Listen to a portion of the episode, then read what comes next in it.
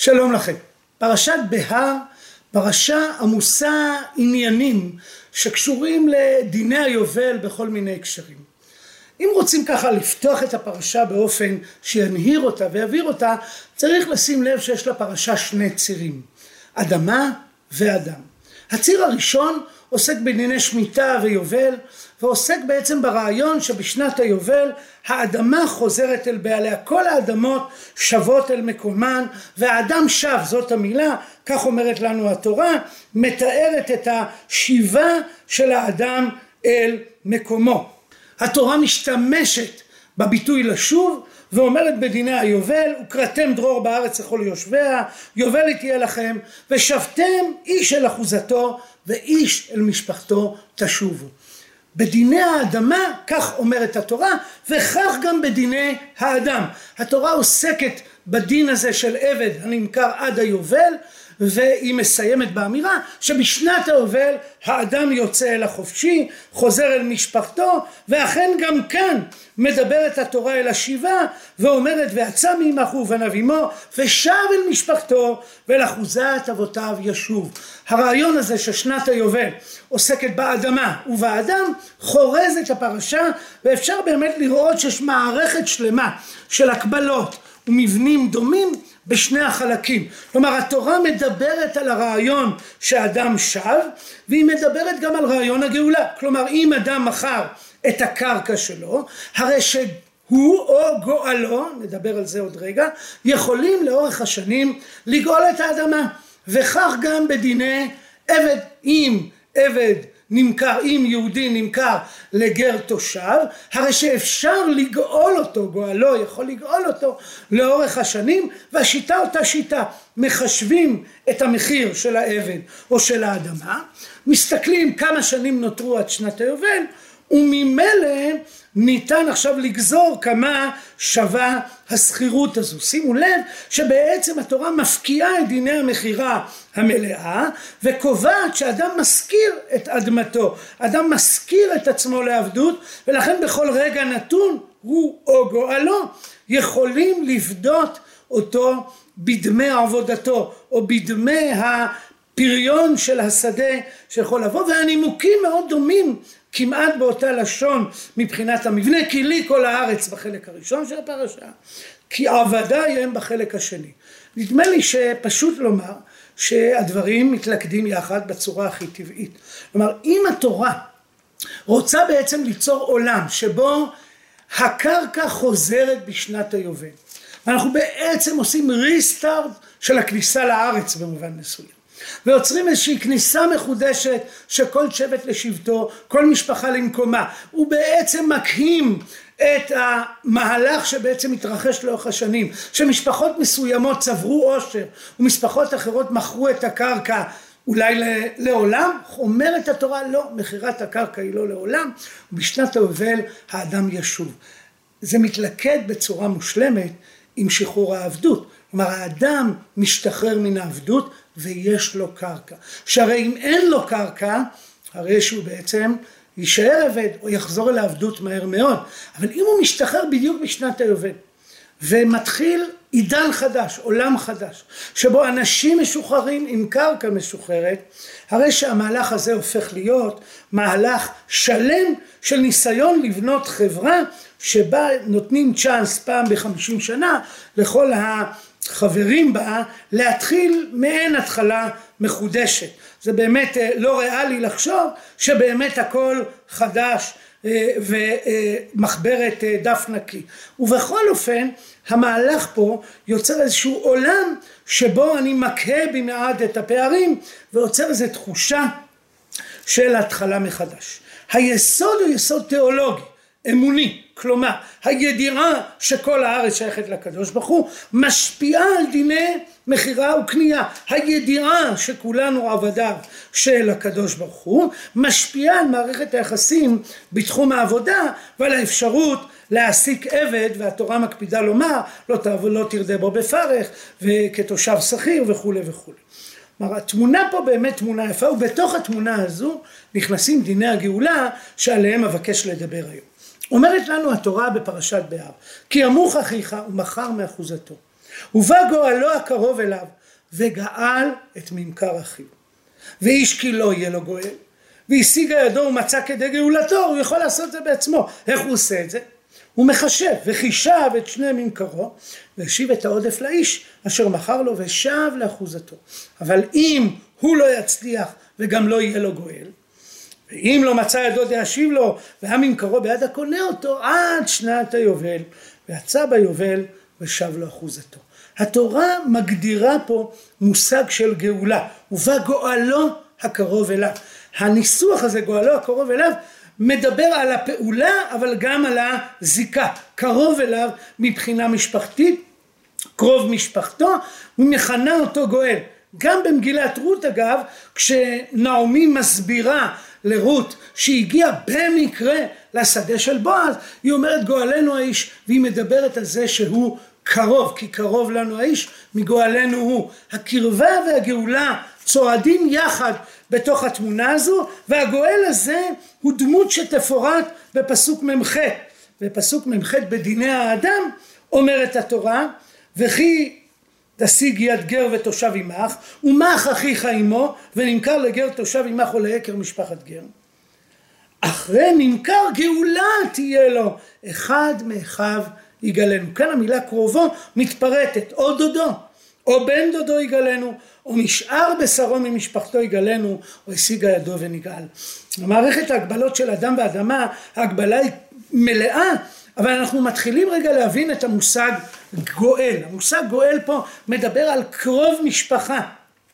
במעגלים מסוימים זה יכול להיות דודו או בן דודו או קרוב או שאר בשרו שבעצם בא לסייע ולפעול בתוך המערכת הזו של דיני היובל בקרקע דיני היובל באדם. האמירה הזו התמונה הזו קשורה למושג רחב שמופיע למשל בגאולת דם. מכירים את המושג גואל מתוך פרשיות בספר במדבר ובספר דברים שמדברים על קרוב משפחה הגואל את דמו של הנרצח והתורה מסדירה בין שוגג למזיד וגם את השוגג מתנה שכל המדובר לא בעיר מקלט שהרי הרוצח רצח בשגגה. המילה גואל מופיעה גם כמונח של יורש בדיני אשם גזלות בספר במדבר פרק ה' אומרת התורה שאם אדם גזל ממישהו ונשבע לא נשבע, תלוי איך מפרשים שם, והוא רוצה לתקן את דרכיו, צריך להשיב את הגזלה עם קנס, אבל מה קורה אם הנגזל כבר מת מן העולם? אם אין גואל, אם אין יורש, נותנים את זה לכהן.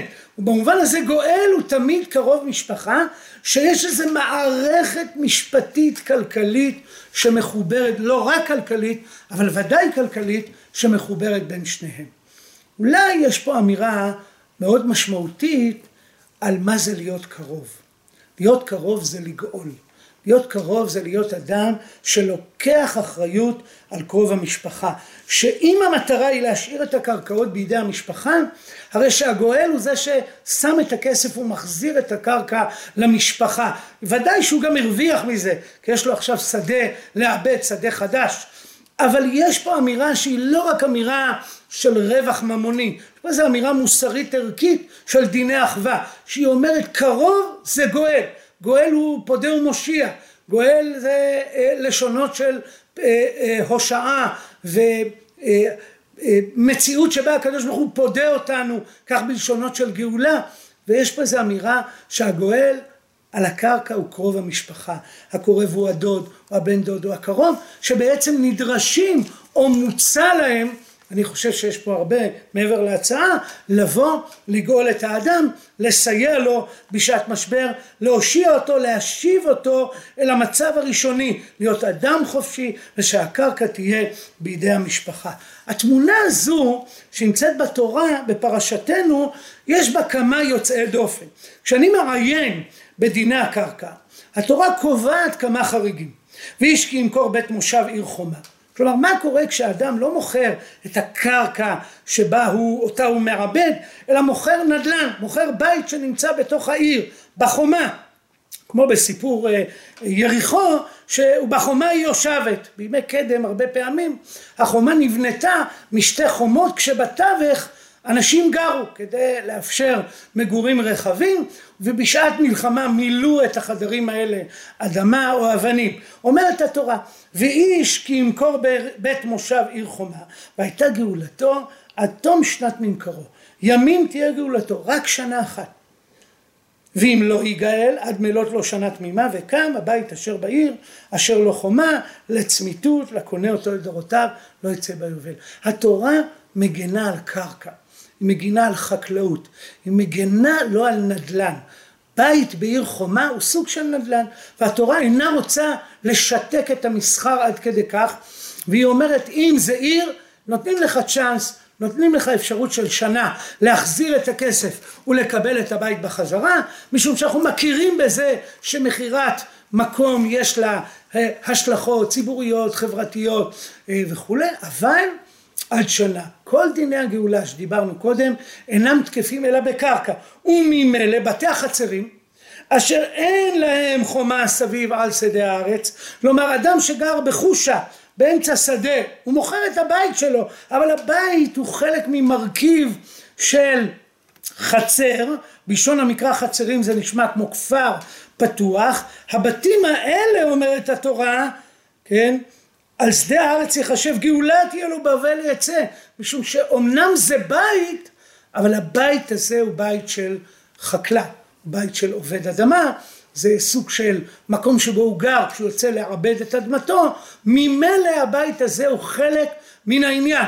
ואם זה כך, אז מי החריג לכיוון ההפוך? הלוי. אומרת התורה, ואת ערי הלוויים, בתי ערי אחוזתם, גאולת עולם תהיה ללוויים. לוויים תמיד יכולים לגאול את הבתים שלהם, אומרת התורה, ואשר יגאל מן הלוויים, ויצא ממכר בית ועיר וכולי, כי בתי. בתי ערי לוויים היא אחוזתם בתוך בני ישראל. משום שללוויים אין קרקעות חקלאים ישירים, הם לא חקלאים אלא הם ניזונים מתרומות והם זוכים להגנה בכך שמקבלים ערי לוויה ואת כל המשתמע מכך, הרי שלגבי הלוויים אנחנו תמיד מאפשרים להם לשוב אל מקומם, בין אם מדובר בבית, בין אם מדובר בשטח אדמה, ללוויים מבקשת התורה להגן עליהם כאן ולומר הלוויים תמיד יכולים לשוב. למה? לא יימכר כאחוזת עולם הוא להם. מכיוון שכל הרעיון הזה הוא נשען על הרעיון של כי לי כל הארץ הרי שהלוויים קיבלו אחוזת עולם מאת הקדוש ברוך הוא והם יוצאי דופן. אבל רוב העולם נמצא בתוך מרחב של גאולה. התורה מסדירה את יוצאי הדופן על פי ההגדרה האם הקרקע היא קרקע או שמדובר בעצם בנדל"ן, האם האדם שאליו זה שייך מתייחס לזה כקרקע חקלאית כי הוא חקלאי או שהוא לוי ומכאן היא מגדירה את יוצאי הדופן בחוק אבל החוק התורה אומרת דבר מאוד ברור יש פה דיני גאולה. דיני הגאולה האלה חוזרים בעוד שני מקומות בתנ"ך ויהיה מעניין לראות מה קרה לדיני הגאולה כשאנחנו גולשים אל ספרות הנביאים. התמונה הראשונה שאני רוצה להעמיד לפנינו נמצאת בספר ירמיהו בפרק ל"ב. הימים ימי מצור והקדוש ברוך הוא מתגלה לאליהו בעודו עצור בחצר המטרה ואומר לו את הדבר הבא. הקדוש ברוך הוא מתגלה אליו ואומר ויאמר ירמיהו היה דבר אדוני אלי לאמור בפרק ל"ב הנה חנמל בן שלום דודך בא אליך לאמור קנה לך את צדי אשר בענתות כי לך משפט הגאולה לקנות. המילה דודי מיד מחזירה אותי לספר ויקרא ומזכירה לי שדוד הוא קרוב ודוד הוא גואל. כשמעיינים בפרק הזה מבינים שהגאולה פה יש לה תפקיד נבואי גדול. מה הקדוש ברוך הוא נהיה סוכן נדל"ן כשהוא אומר לו תשמע עומד מישהו להציע לך עסקה טובה תעשה את העסקה הזו? זה נשמע כשמעיינים בפרק רואים שיש לגאולה פה תפקיד ממש תיאולוגי משמעותי נבואי בכך שהנביא קונה את הקרקע, גואל אותה, קרקע שנמצאת כרגע בידי הבבלים בעת המצור על ירושלים, הוא מביע בזה אמון מלא בנבואות הגאולה.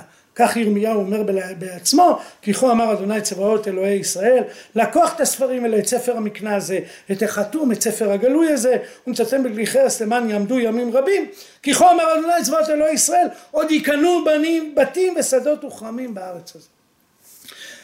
כשמעיינים בסיפור הגאולה כאן, אפשר ללמוד ממנו כמה עניינים הקשורים לחוזים. ספר גלוי, ספר סתום, עדים, יש פה כמה עניינים שקשורים לדיני קניית קרקע. אבל לענייננו, הרי שיש פה עדות למנהג הגאולה, כפי שהתורה מציעה בספר ויקרא, אצלנו בפרשת השבוע, הנה אנחנו מדברים מאות שנים אחר כך, אנחנו מדברים על ימי חורבן הבית הקרבים לבוא, ודיני הגאולה משפיעים באופן ממשי על מערכות היחסים. אבל יש פה חידוש עצום שאינו מופיע בתורה, והוא הגאולה המונעת. בתורה אנחנו תמיד מדברים על גאולה בדיעבד. אדם מכר את הקרקע, יכול לבוא הוא עצמו או גואלו ולגאול אותה.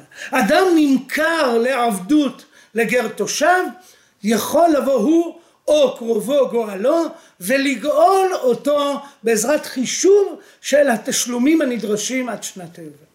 ואילו כאן מתארת התורה, מתאר ספר ירמיהו מהלך אחר. קנה לך את צדי אשר בענתות כי לך משפט הגאולה לקנות. אתה אמור, אתה יכול להיות הגואל, בוא תהיה הגואל כבר עכשיו.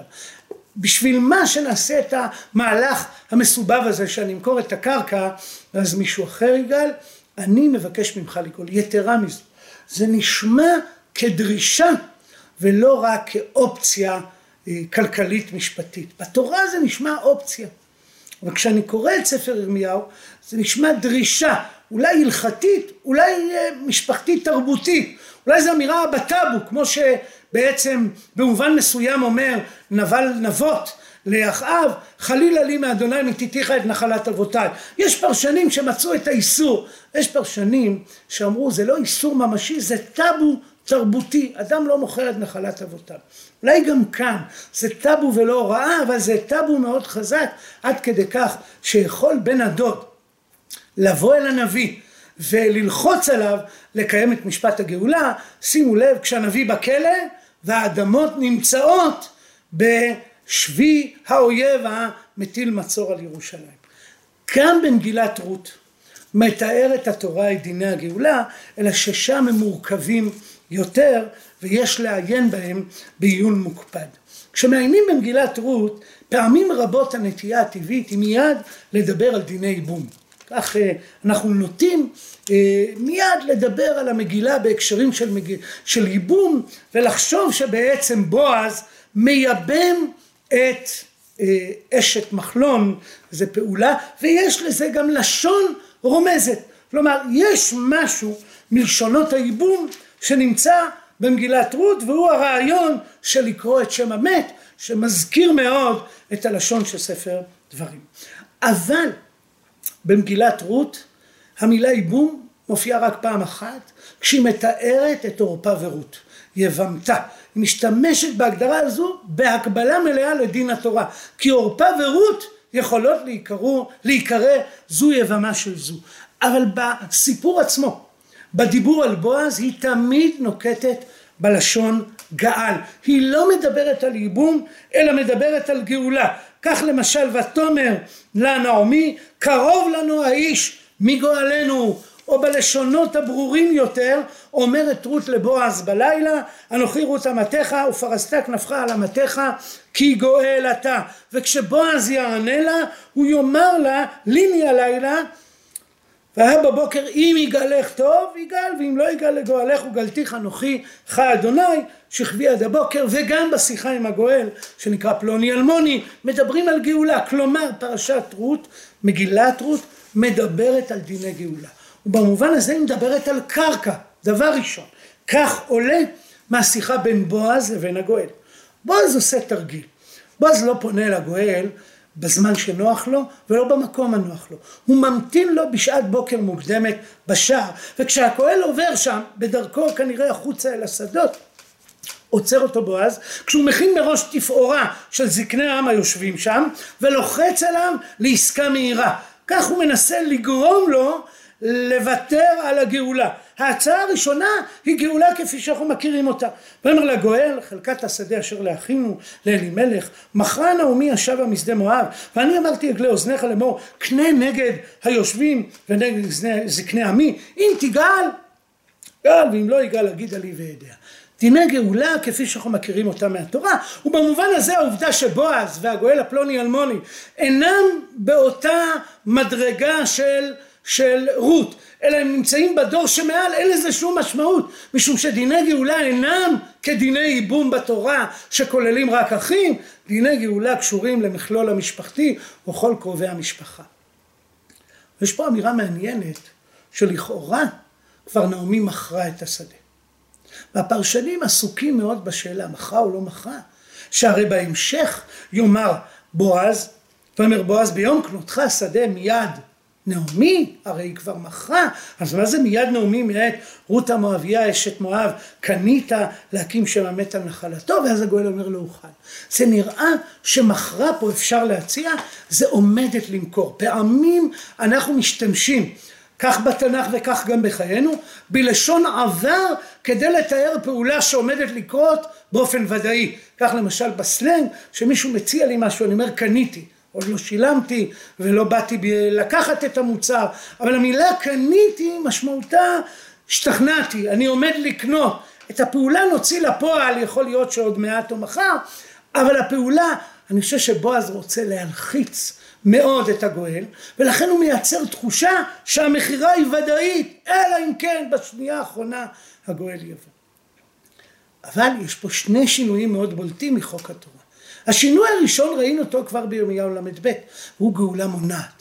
כלומר אין צריך להמתין שהשדה תימכר לאדם אחר ואז יוזמן הגואל לגאול אלא אפשר למנוע את המכירה אפשר לגאול מראש ואפשר להציב את זה כדרישה. זה הבדל נוסף מן התורה והוא עולה מאוד את ירמיהו ל"ב.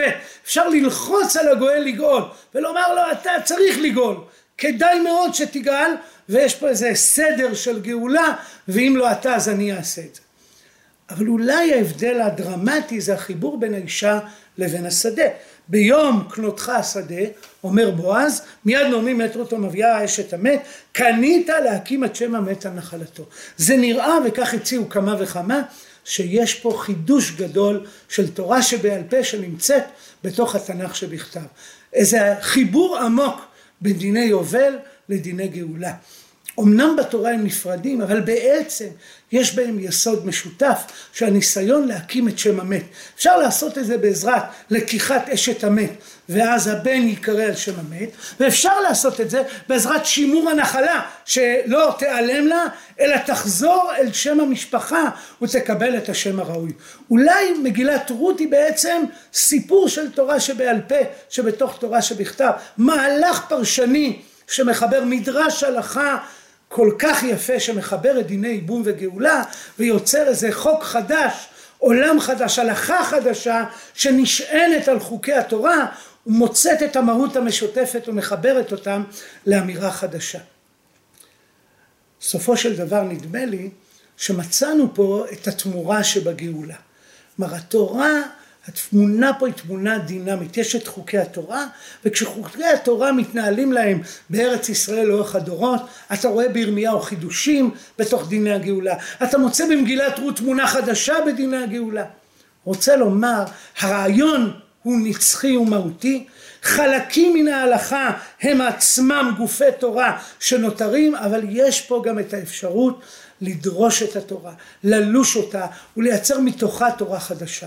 התמונה היסודית היא חובת הגאולה, היא הקשר, קשר הגאולה שבין קרובי משפחה. דווקא בעולם המערבי, העולם המודרני שבו אנחנו נמצאים, שהאדם הוא לעצמו במובן מסוים, שאנחנו גרים בנפרד במקומות שונים, שאנחנו חיים בעולמות שיש בהם את העצמיות שלנו לטוב שבה.